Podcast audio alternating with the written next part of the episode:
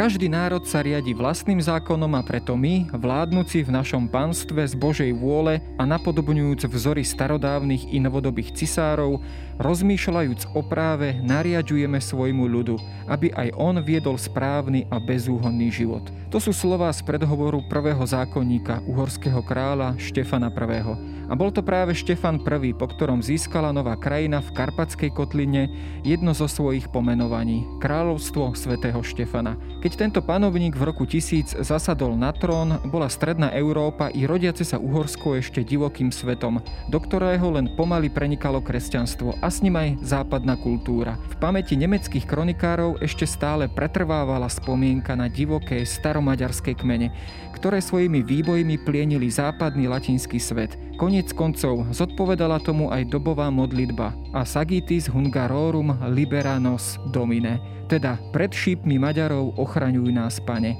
Ako teda priviesť tento divoký kút Európy na správnu cestu? To bola otázka, ktorá vyvstávala nielen pred vtedajšími rímsko-nemeckými cisármi, ale i pred samotnými pápežmi. A v opačnom garde vyvstávala aj pred prvým uhorským kráľom Štefanom. To jest, ako pretvoriť rozsiahle oblasti Karpatskej kotliny na fungujúci a rešpektovaný štátny útvar. Túto politickú úlohu Štefan I zvládol a jeho politické dedičstvo v veľkej miere pretrvalo obdivuhodných ďalších 9 storočí. Ako sa teda pred jedným tisícročím rodilo Uhorské kráľovstvo a do akej miery bola jeho súčasťou legenda o svetom panovníkovi. Počúvate dejiny, pravidelný týždenný podcast denníka SME. Moje meno je Jaro Valencom, šéf-redaktor časopisu Historická reví a rozprávať sa budem s historikom Dušanom Zubkom z katedry všeobecných dejín Filozofickej fakulty Univerzity Komenského v Bratislave.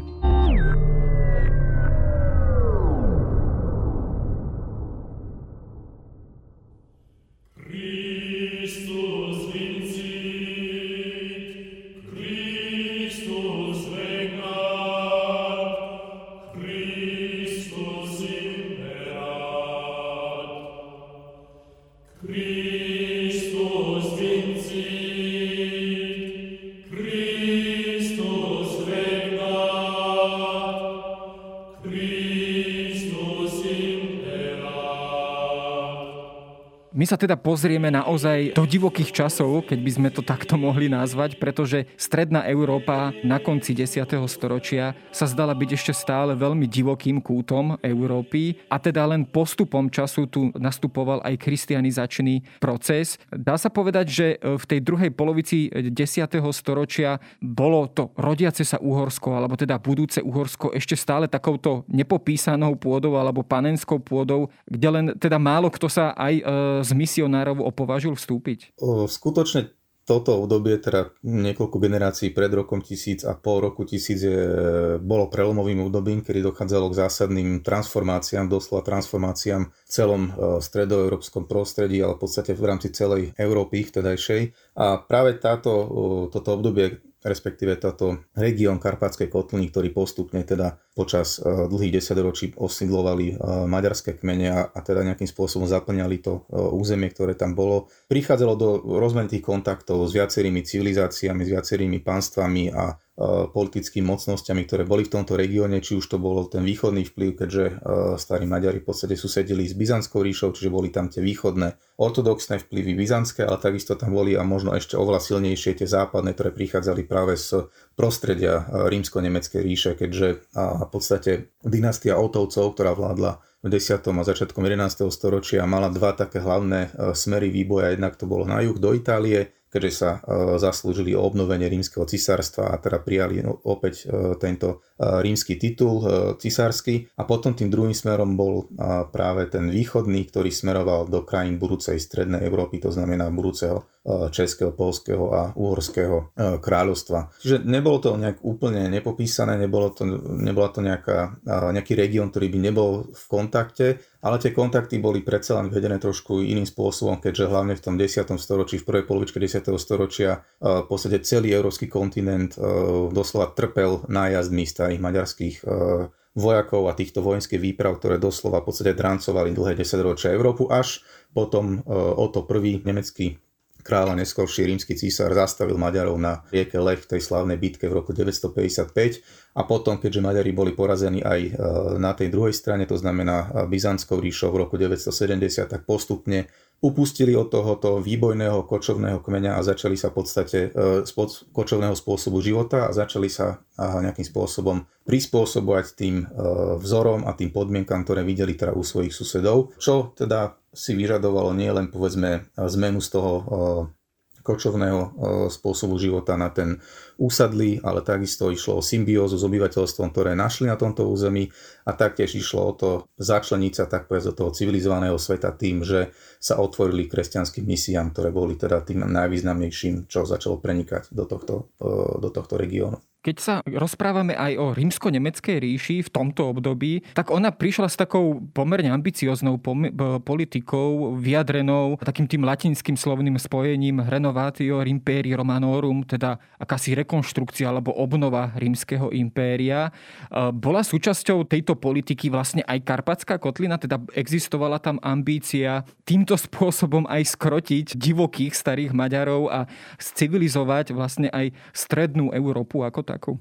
Môžeme to aj takto povedať. V zásade išlo o to, že tá fascinácia Rímom bola počas celého stredoveku stále prítomná. Bol to už Karol Veľký, ktorý v roku 800 v podstate obnovil rímsku ríšu na západe a potom to boli práve spomínaní otovskí nemeckí panovníci, teda Oto I, ktorý v roku 962 získal teda opäť tento titul a začal obnovovať rímsku ríšu na západe s tým, že došlo k symbióze a k spojeniu rímsko-nemeckej ríše, ktorá potom neskôr bola držiteľom a teda dedičom tohto, tohto titulu. Rímsky cisár v tom ponímaní dobovom kresťanskom stredovekom mal v podstate dve také hlavné úlohy. Prvou bolo vládnuť, spravodlivo vládnuť všetkým podaným, ktorí spadali teda pod jeho autoritu a do jeho kompetencií. A druhou takou povinnosťou bolo obraňovať, ale zároveň aj šíriť kresťanské náboženstvo do celého sveta. To znamená, tak ako boli rímsko-nemeckí panovníci, otovci pripravení a teda Eh, navnadení na to, aby expandovali teritoriálne politicky do, eh,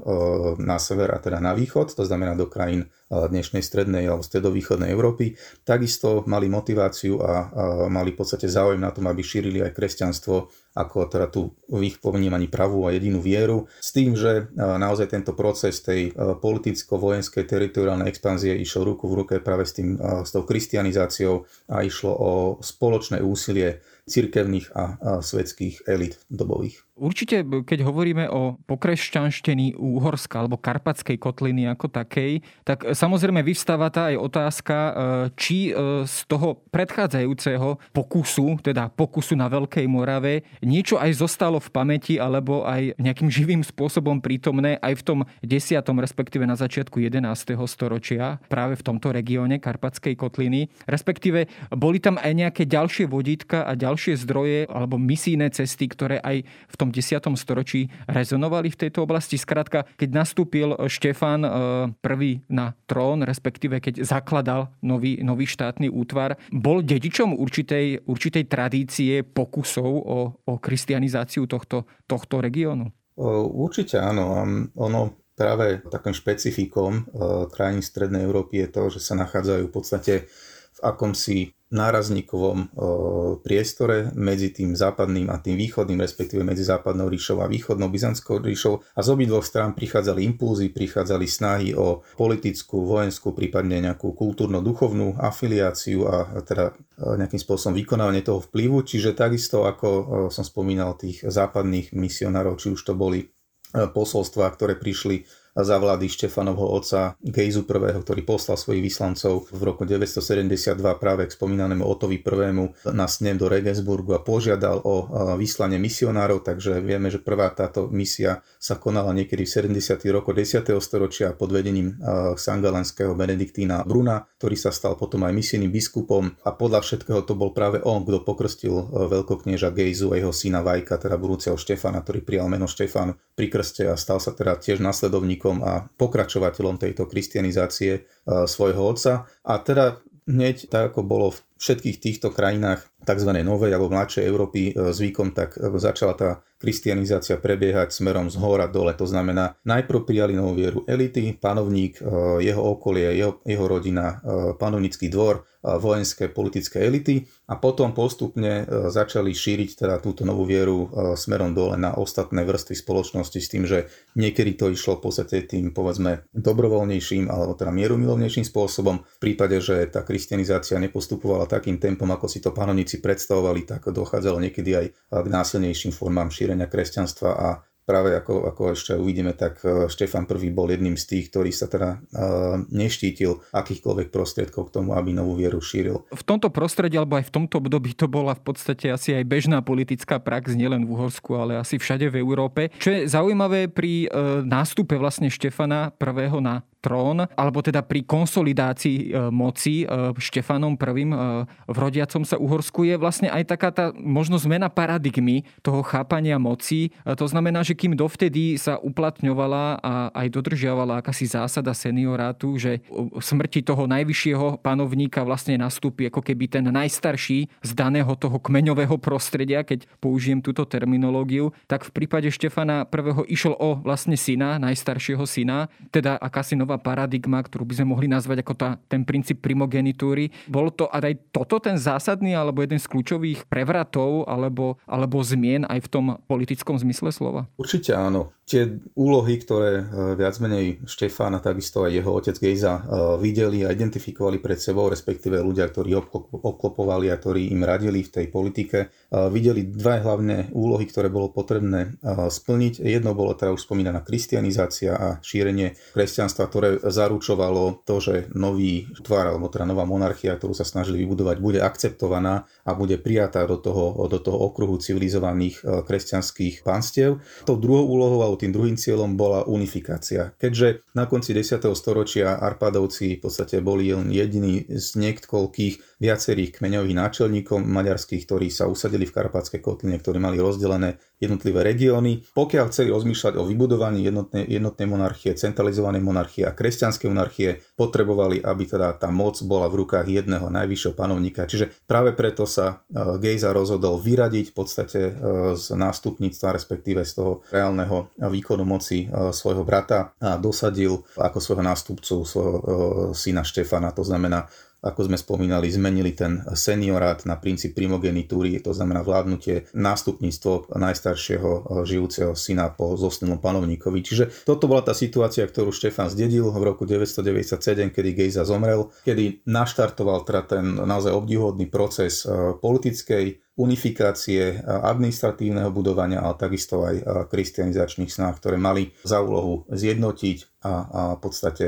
pretransformovať vznikajúce Uhorsko na krajinu, ktorá sa teda mala podobať tým západoeurópskym, e, predovšetkým teda rížským vzorom. Tuto treba spomenúť aj to, že tento proces nebol nejaký priamočiarý a Štefan mal obrovské problémy. Samozrejme, ostatní predstaviteľa maďarsky nemali tie isté názory, nemali tú istú víziu a takisto nepotrebovali to, aby im vládol teda e, Štefan ako, ako najvyšší jediný panovník. Takže bolo potrebné sa zbaviť tejto konkurencie, čo sa podarilo najprv porážkou Kopáňa, čo bol jeden z najmocnejších predstaviteľov tejto maďarskej aristokracie, ktorý mimochodom sa snažil aj e, Sobášom so Štefanovou matkou Šarlotou e, nejakým spôsobom predostrieť svoje a podporiť svoje práva na veľkokniežací trón. Štefanovi sa podarilo Kopáňa poraziť aj s pomocou teda viacerých pomocníkov, ktorých e, do Uhorska zavolal a ktorých okolo seba dokázal e, zhromaždiť.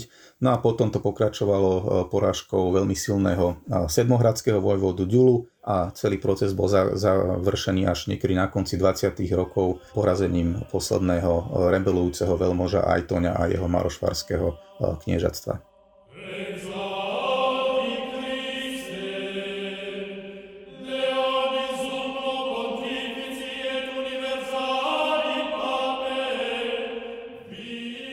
Práve tento rozmer je tiež pomerne zaujímavý, že Štefan vlastne pri konsolidácii moci využil pomoc cudzincov, alebo teda nie priamo spojencov len z tých maďarských kmeňov. Často sa spomína nemecký rytier Vecelín. Z toho nášho, povedzme, toho slovanského prostredia sa teda spomínajú dvaja slovanskí veľmoži Poznania a Hont, ako teda tiež dôležití spojenci alebo pomocníci Štefanovi pri konsolidácii moci v krajine. Bolo to teda naozaj tak, že on si túto moc upevnil aj vďaka vlastne týmto kontaktom z, ako keby zvonku, teda mimo toho maďarského bavorského prostredia. Je, je to jednou z naj, takých, by som povedal, charakteristickejších črt práve vlády e, svätého Štefana a toho, čo on vlastne reprezentuje a čo potom aj reprezentoval v budúcnosti. V podstate jeho osoba bola vnímaná týmto spôsobom aj potom dlhé, dlhé staročia. Opäť e, dostávame sa k tomu, že Štefan pri e, nástupe na trón nebol úplne podporovaný a takisto aj jeho legitimita bola spochybňovaná a preto sa potreboval spojiť s ľuďmi, ktorí teda prichádzali zvonku, ktorí boli mimo toho uhorského prostredia, ale ktorí v podstate mu mali byť nápomocní k tomu tej jeho vízii budovania tejto kresťanskej monarchie. Zásadným krokom, ktorý bol ukonaný niekedy okolo roku 995, čiže ešte za vlády jeho otca Kejzu bolo to, že bol dohodnutý sobáš eh, mladého Štefana s dcérou bavorského vojvodu eh, Henricha eh, Gizelov, čo bolo teda naozaj šťastnou zhodou okolností, dá sa povedať, bolo to, že tento Henrik sa e, v roku 1002 stal e, novým rímským cisárom, keďže po smrti Ota, Ota III. nastúpil práve on na e, rímsko-nemecký trón. To znamená, Štefan sa takýmto s dynasti- respektíve Sobášom dynasticky spojil s najvýznamnejším a najmocnejším panovníkom tohto regiónu s budúcim rímsko-nemeckým cisárom, čo opäť znamenalo na jednej strane jeho formálne akceptovanie za rovnoceného panovníka a teda niekoho potrebné rátať, ako teda brali aj rímsko-nemeckí panovníci ako rov, minimálne teda možno rovnoceného, ale teda človeka, s ktorým rátali a ktorým boli ochotní sa aj takto spojiť.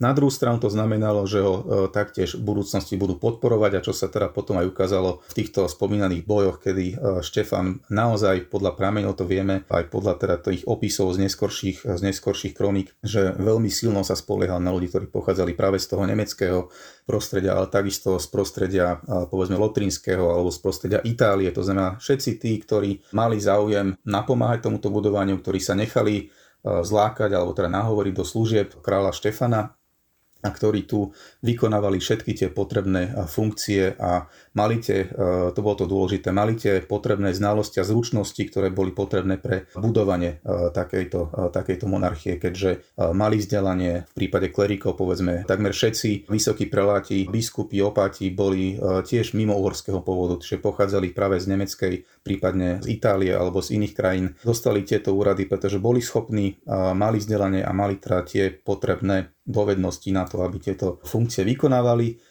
A takisto tam potom treba spomenúť aj ten e, slovanský element, ako ste hovorili o už spomínaných e, veľmožoch Hontovi a Poznanovi, ktorí tiež v podstate ako predstaviteľa toho e, domáceho slovenského obyvateľstva sa tiež pridalo na stranu kráľa Štefana a práve v tom veľmi, veľmi dôležitom boji proti Kopáňovi sa jednoznačne postavili za Štefana, za čo boli potom odmenení tým, že boli ustanovení za jeho osobných strážcov, čo bola teraz samozrejme extrémne prestížna a významná odmena za, tieto, za, za túto pomoc. K samotnej korunovácii Štefana prvého došlo vlastne v roku 1000, teda údajne na Vianoce roku 1000, alebo o trochu neskôr na začiatku ďalšieho roku, roku 1001. Korunou, ktorou bol korunovaný, tak táto koruna vlastne pochádzala alebo prišla od, Sil- od pápeža Silvestra II. a údajne teda bola určená pôvodne polskému kráľovi Boleslavovi Chrabrému, čo vlastne pre Uhorsko znamenalo táto udalosť, alebo teda táto korunovácia. Stalo sa v podstate Uhorsko týmto činom alebo touto korunováciou plne rešpektovaným aj v tom zahraničnom politickom zmysle slova, e, plnoprávnym štátom a ako keby členom tej, toho, toho západného okruhu alebo okruhu západného latinského sveta. Presne tak, áno. Ten rok tisíc naozaj neopísateľne významný v podstate dopad potom na všetko to, čo sa nielen v Uhorsku, ale v celej stredovýchodnej Európe e, odohrávalo keďže e, v podstate tu treba spomenúť e, veľmi významnú rolu a vplyv cisára vtedajšieho Ota III., ktorý v spolupráci so Silvestrom II., ktorý bol jeho veľmi blízkym priateľom a spolupracovníkom, programaticky pracovali na tom, aby vytvorili e, v podstate novú Európu, dá sa tak povedať, alebo takým tým moderným, moderne povedané novú Európu, ktorá mala byť tiež integrálnou súčasťou tohto veľkého latinského kresťanského sveta a v plánoch politických, ale takisto aj, aj náboženských a duchovných, či už pápeža alebo cisára, figurovali práve, e, práve vznikajúce a konštitujúce sa pánstva e, polských piastovcov a teda uhorských arpádovcov. Čiže Oto aj Silvester boli naklonení tejto integrácii, podporovali miestnych panovníkov. V roku 1000, ešte predtým, ako e, bola zaslaná táto koruna, tak vieme, že Oto sa vydal sám osobne do Hnezdna, e, do podstate duchovného centra vznikajúceho polského štátu, kde založil cirkevnú provinciu a teda aj symbolicky e, odovzdal korunu na hlavu Boleslava chrabrého, ale tú reálnu korunu a tú reálnu korunáciu potom z neúplne jasných dôvodov, pretože pramene si v tomto, týchto otázkach buď protirečia alebo nie sú úplne jasné, takže môžeme skôr iba hypoteticky e, sa domnievať, ako to bolo. Pravdou je to, že buď na Vianoce roku 1000 alebo začiatkom ďalšieho roka tá koruna bola e, poslaná do Uhorska či už to bolo zo strany pápeža, alebo to bolo zo strany cisára, ako píšu niektoré pramene. E, podstatné je to, že prišla z ich iniciatívy a ako som hovoril, Oto a Silvester tak úzko spolupracovali, že e, išlo spoločný podnik pápeža a cisára, takže v podstate to nie je až také dôležité možno, kto konkrétne ju poslal. Dôležité je to, čo to znamenalo pre Štefana a pre Uhorsko ako také. E, udelením kráľovskej koruny, povýšením do kráľovského stavu sa Uhorsko naozaj oficiálne stalo integrálnou súčasťou tejto úvodzovkách civilizovanej časti Európy. Bolo povýšené na úroveň akéhokoľvek iného e, kresťanského kráľovstva a tým sa začal práve ten, alebo možno, že nie začal, ale bol výrazne posilnený a výrazne urýchlený potom ten proces integrácie a, nejakým spôsobom budovania tohto e, nového kresťanského kráľovstva, ktoré v podstate potom kontinuálne fungovalo bez nejakých väčších problémov nasledujúcich 900 rokov, čiže naozaj to bol jeden z najvýznamnejších, najdôležitejších počinov, aké sa udiali v Strednej Európe v tomto období. Keď hovoríme o 11. storočí, tak po tisícročí je už pre nás možno aj veľmi náročné si predstaviť, ako sa v tomto prostredí, v tomto čase vytvára vlastne štát a štátne štruktúry. Ako si to môžeme predstaviť? Ako to, ako to vyzeralo? Kopírovala tá povedzme vznikajúca, rodiaca sa štátna správa a štátna moc povedzme tie tú cirkevnú organizáciu na e,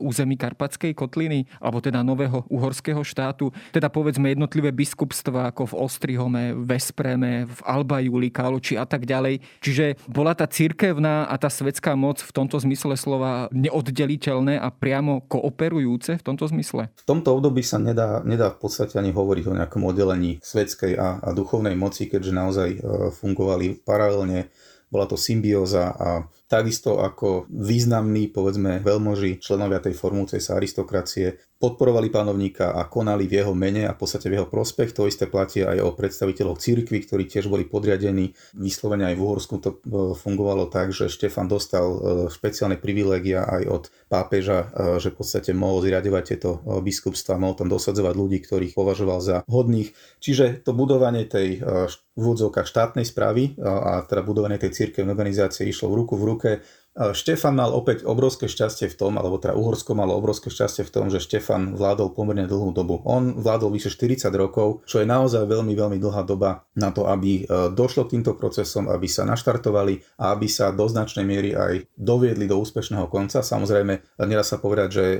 v roku 1038, keď Štefan zomiera, tak bolo všetko už hotové a celé Uhorsko bolo vybudované tak, ako si to predstavoval, ale bolo i položené naozaj solidné základy, ktoré potom boli ešte dorábané, ktoré na trhy bolo budované, ktoré boli ešte nejakým spôsobom vylepšované, ktoré zabezpečili e, to dlhé pretrvávanie a tú relatívnu stabilitu Horského kráľovstva. Je to vec, ktorá keď si to porovnáme povedzme s tým českým prostredím alebo polským prostredím, tak Piastovcom aj Přemyslovcom sa mohlo iba snívať o tej úrovni e, centralizácie administratívnej správy, tej lojality e, ľudí, ktorí pracovali pre Štefana, teda to, akým spôsobom Štefan a potom Arpadovci dokázali teda v tých prvých storočiach držať tú ústrednú moc vo svojich rukách, ako dokázali efektívne spravovať e, a vykonávať teda to e, svoje kráľovské postavenie. Takže v tomto ohľade je Uhorsko naozaj špecifické a dáva sa za vzor teda toho, ako je možné, ako bolo možné v naozaj veľmi, veľmi krátkej dobe, keď tak vezmeme tých 40 rokov, nie až taká dlhá doba, ale Štefanovi sa podarilo rozdeliť kráľovstvo na, na župy, do ktorých boli dosadení jemu lojálni ľudia, ktorí teda ako župani, ako komesovia vykonávali tam ako zástupcovia kráľa tie najvyššie právomoci. No a takisto dokázal založiť najprv teda Ostriomské arcibiskupstvo, neskôr bolo oddelené Kalorské arcibiskupstvo, čiže Úorsko malo dve samostatné cirkevné provincie, ktoré zase spravovali tú, tú cirkevnú a tú duchovnú stránku veci.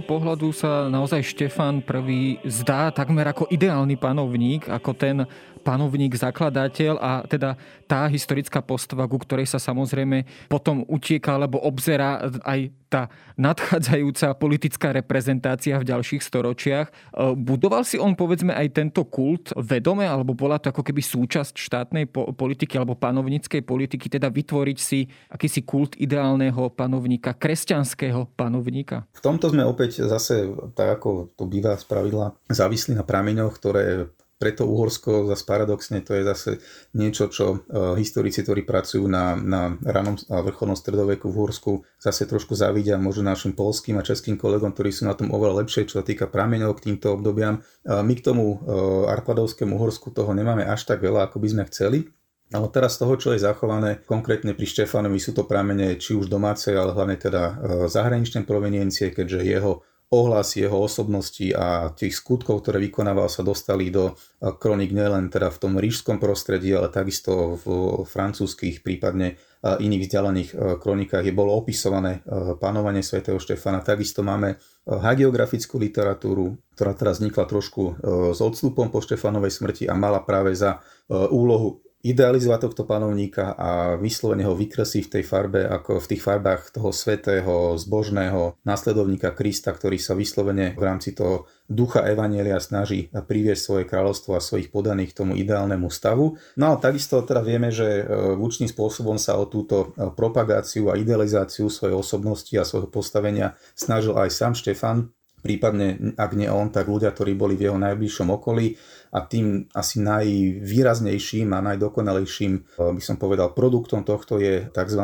kniha mravných ponaučení, ktorú napísali teda v mene svätého Štefana, ale ktorá, ktorú napísal podľa všetkého jeden z jeho blízkych spolupracovníkov eh, z cirkevného prostredia. Táto práca vznikla niekedy prvej tretine 11. storočia a bola adresovaná práve eh, synovi Štefana I. Imrichovi, ktorý ako dezignovaný nástupca, ako ten, ktorý mal opäť po svojom otcovi nastúpiť na trón, mal dostať teda súbor nejakých odporúčaní, pravidel a dobre mienených rád, ako by teda mal ten ideálny e, zbožný kresťanský král panovať. Čiže my vďaka tomuto dielu, ktoré je písané v Štefanovom mene, ale teda určite prezentovalo idei, ktoré mu boli blízke a ktoré boli blízke ľuďom, ktorí boli v jeho okolí a ktorí teda vytvárali tú štátnu politiku, nazvime to tak, tak už tu sa objavujú tie prvky, ktoré potom boli aj prevzaté, povedzme to spomínanou hagiografiou, aj boli prevzaté potom neskôršou kronikárskou spisbou, ktoré sa potom už neoddeliteľne spájali práve so Štefanom, ktorý teda bol ten ochranca viery, šíriteľ kresťanstva, ten, ktorý sa staral o dobrý stav církvy, ktorý udržoval v poriadku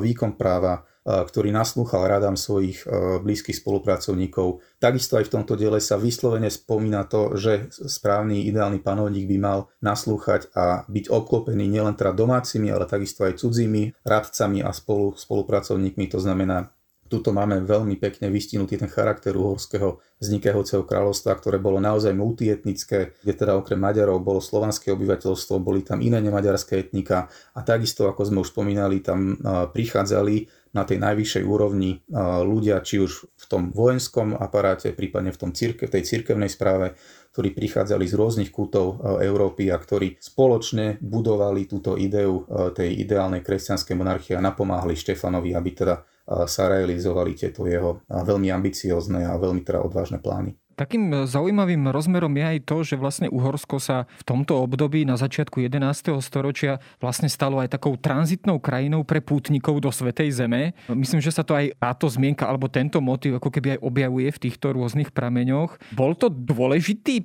moment alebo dôležitý rozmer povedzme aj pre tú akceptáciu nového štátu Uhorska v tej latinskej Európe, že a teda využíval, využíval to aj samotný Štefan a jeho politika práve aj pri budovaní povedzme povedzme konkrétnych biskupstiev, e, konkrétnych aj kostolov, kláštorov a tak ďalej, teda celej tejto infraštruktúry. Skrátka, zavažilo aj toto povedzme v tej zahraničnej politike? Podľa môjho názoru určite áno. Úplne jasným dôkazom tohto je práve ten ohlas, ktorý našiel Štefan v dobových kronikách. Aj keď už teda, ako som hovoril, tých domácich e, buď nemáme, alebo teda sú len z neskôršieho obdobia, ale z tých dobových kroník, dobových e, historických prameňov, ktoré sú zachované, tak vieme, že ten až, až prekvapivo pozitívny obraz, ktorý vytvárajú všetci bez ohľadu na to, či to boli autory píšuci povedzme v tesnej blízkosti Uhorska alebo boli vzdialenejší, to znamená pôsobili niekde úplne v inej časti Európy. Ten obraz a, tá, a to vnímanie Štefana bolo takmer identické v všetkých týchto prácach a takým naj, najlepším príkladom je e, kronika asi najslavnejšieho kronikára roku 1000 Rodulfa Glabera, ktorý písal v burgundskom kláštore v Cluny, to znamená naozaj na druhom konci Európy, dá sa povedať geograficky, ktorý tiež nám podal jeden z tých najslavnejších a veľmi často citovaných a používaných opisov, kde teda píše, že bol to práve král Štefan, ktorý priviedol svoju krajinu ku kresťanstvu, ktorý obrátil na pravú vieru, ktorý sa aj spojil teda dynasticky s cisárom Henrichom a čo bolo teda veľmi dôležité práve z toho pohľadu toho človeka, ktorý žil niekde v západnej Európe, otvoril Uhorsko e, pre cudzincov, keďže v tejto dobe e, veselo v podstate, alebo teda vo veľkej miere fungovali veľmi populárne púte do Svetej Zeme, do Jeruzalema k Božiemu hrobu, tak sa otvorila cesta po súši, čo bolo veľmi, veľmi dôležité, pretože dovtedy tí pútnici museli väčšinou teda cestovať do Svetej Zeme po mori, čo bolo veľmi jednak finančne náročné, jednak to dosť dlho trvalo a takisto to bolo veľmi riskantné, pretože to, tá náborná plava v tomto období bola veľmi, veľmi nevyspytateľná. Čiže otvorením Uhorska pre e, pútnikov a pre ľudí, ktorí prichádzali z rôznych koncov e, Európy, sa Uhorsko dostalo tak povedať na tú mapu, dostalo sa na tú geografickú mapu, dostalo sa na tú mentálnu mapu e, dobovú a taktiež sa otvorilo aj fyzicky teda týmto kontaktom, keďže to boli naozaj tisíce pútnikov, ktoré každoročne prechádzali cez Uhorsko a potom ďalej cez Balkán až do Jeruzalema. Čiže naozaj toto počínanie malo, malo veľmi, veľmi silný efekt a bolo vysoko hodnotené už eh, ľuďmi, ktorí, ktorí opisovali teda dobovú situáciu v tomto období. A taktiež dá sa povedať, že to bol jeden z tých nástrojov tej integrácie Uhorska a zapojenia ho do tých všetkých fenoménov a všetkých udalostí, ktoré prebiehali v rámci celého latinského kresťanstva.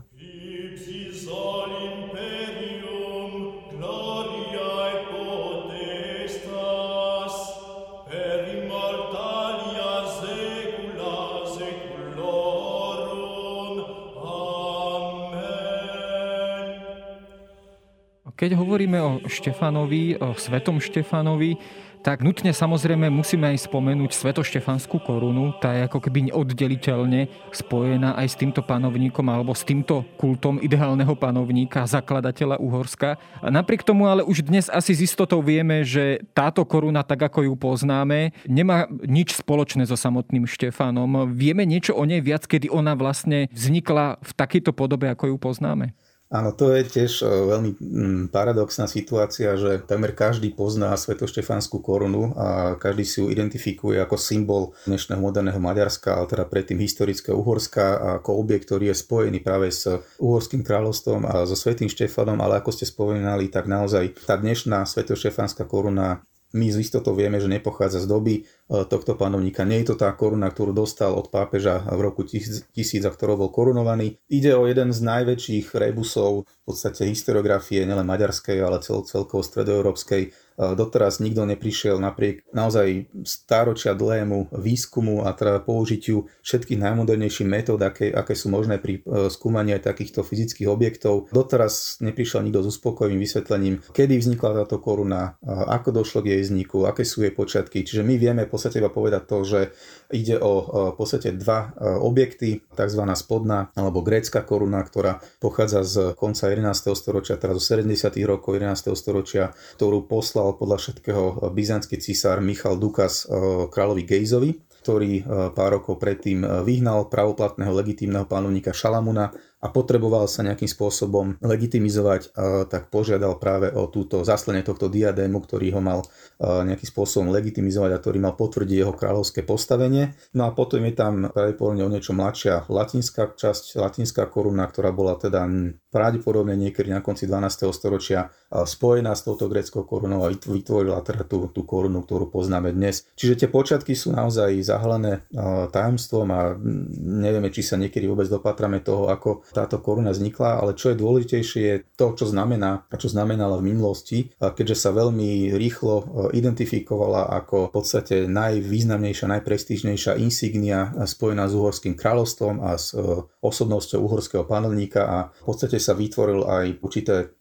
nepísané a potom aj teda písané pravidlá, ktoré hovorili o tom, že pravoplatným legitímnym uhorským panovníkom môže byť iba ten, kto je korunovaný práve touto svetoštefanskou korunou ten, kto bol korunovaný ostrihomským arcibiskupom ako korunátorom a táto korunovácia sa musela odohrať v stoličnom Belehrade, čo bolo teda v, v chráme Pany Márie v stoličnom Belehrade, čo bolo tradičné miesto korunovácie uhorských panovníkov. Okrem iného to bola nekropola, kde spočívali viacerí uhorskí králi, vrátane kráľa Štefana I, ktorý založil so svojou manželkou túto túto bazilíku a chcel z nej urobiť určité kultovné a duchovné centrum celého uhorského, celého uhorského kráľovstva.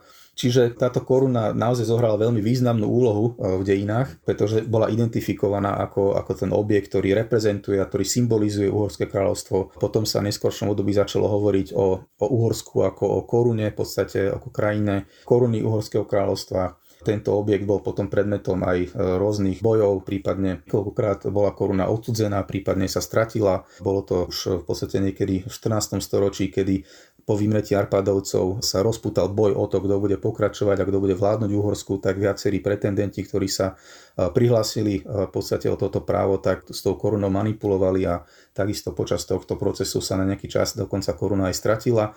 No a potom sa stala tak povediac aj trojom politického nátlaku a politických kalkulácií, kedy povedzme v časoch, kedy nebol dospelý panovník, ktorý by mohol efektívne radiť svoju krajinu, ako sa to stalo v polovici 15. storočia počas vlády Ladislava Pohrobka, tak napríklad túto korunu si vzal do opatery rímsky cisár Friedrich III, Habsburský, ktorý korunu držal desiatky rokov, až kým nebola za veľmi, veľmi vysoké výkupné vykúpená e, Matejom Korvinom, novým panovníkom, ktorý ju e, teda definitívne dostal späť e, do Uhorského kráľovstva. Zrejme pri jednej z takýchto aj manipulácií alebo odsudzení a návratov a tak ďalej, je samozrejme sa niekde ako keby aj vykrivil ten povestný krížik, alebo je, majú povedzme aj túto pikošku e, historici nejakým spôsobom objasnenú? A tak e, samozrejme to je tiež taká vec, ktorá zamestnáva e, historikov, ale teda aj, aj, aj laickú verejnosť, keďže sa špekuluje o tom, o tom netradičnom tváre umiestnení tohto, tohto krížika. Samozrejme existuje viacero, viacero tých hypotéz. Podľa všetkého došlo k tomuto počas manipulácie,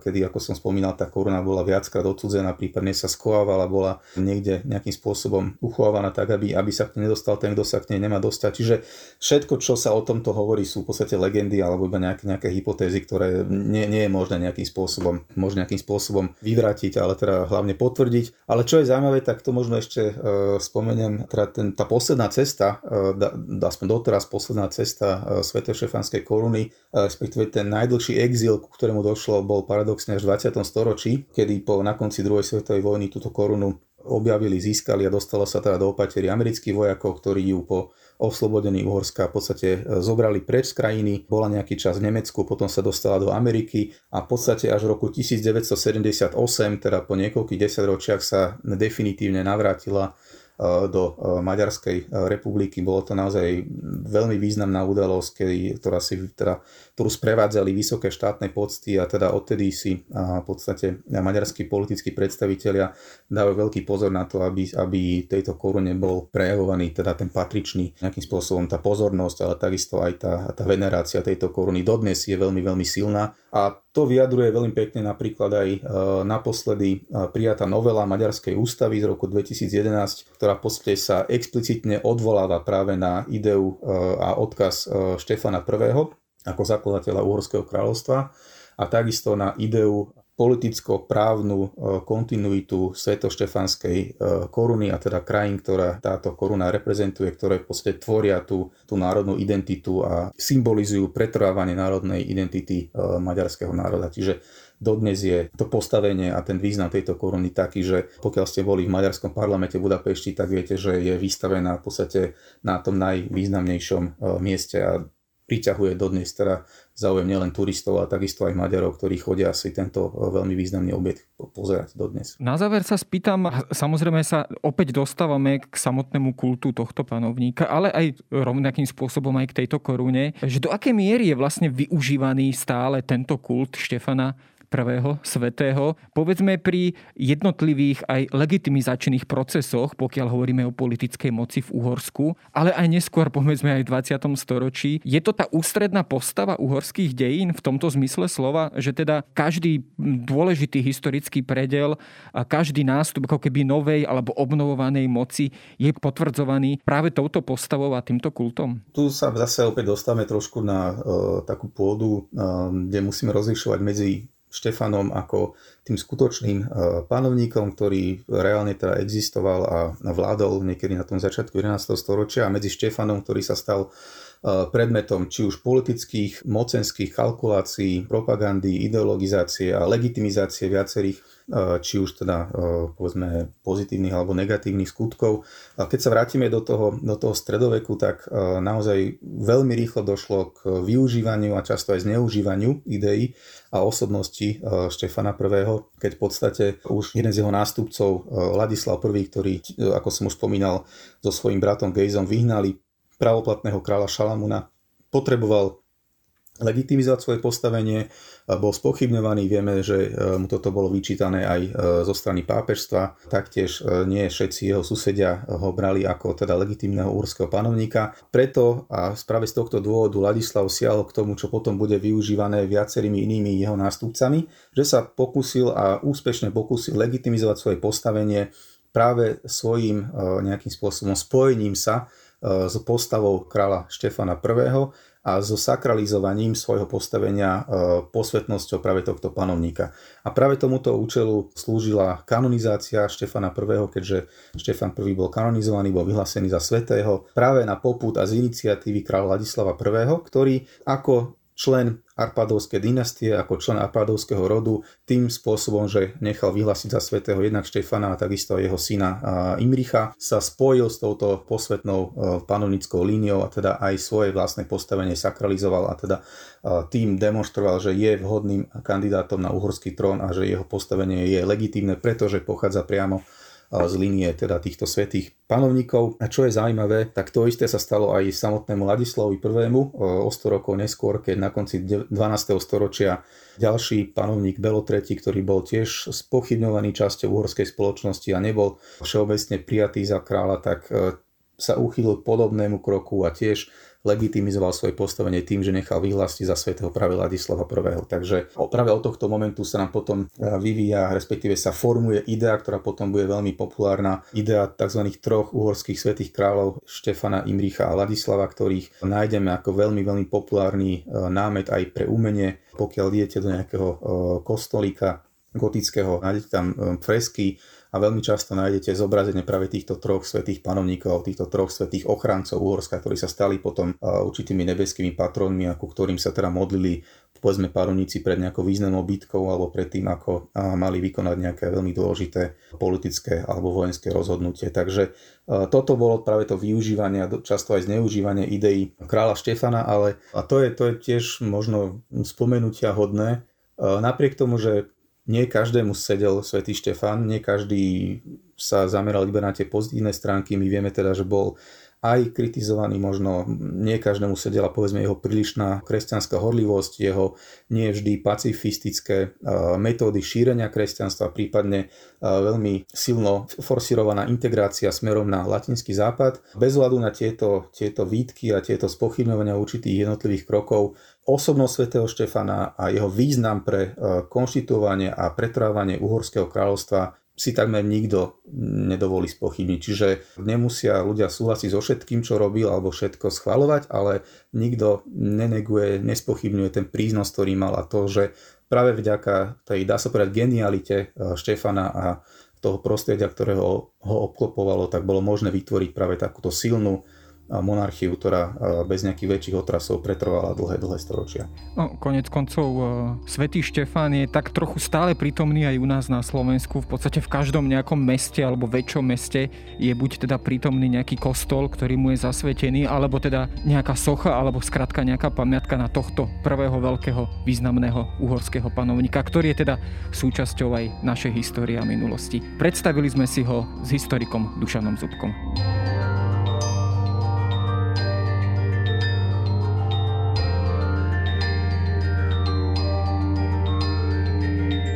To je na dnes všetko. Počúvali ste Dejiny, týždenný podcast denníka Sme a historickej reví. Podcast Dejiny vychádza každý týždeň v nedelu. Prihláste sa na jeho odoberanie vo svojej podcastovej mobilnej aplikácii na platformách Google Podcasty, Apple Podcasty alebo v službe Spotify. Všetky diely nájdete aj na adrese sme.sk lomka dejiny alebo historickareví.com. Ak sa vám podcast páči, môžete ho ohodnotiť. Ak mi chcete poslať pripomienku, môžete sa pridať do podcastového klubu denníka Sme na Facebooku alebo mi poslať mail na adresu jaroslav.valent zavináč petitpress.sk Ja som Jaro Valent a na tvorbe tohto podcastu sa podielal aj Viktor Hlavatovič.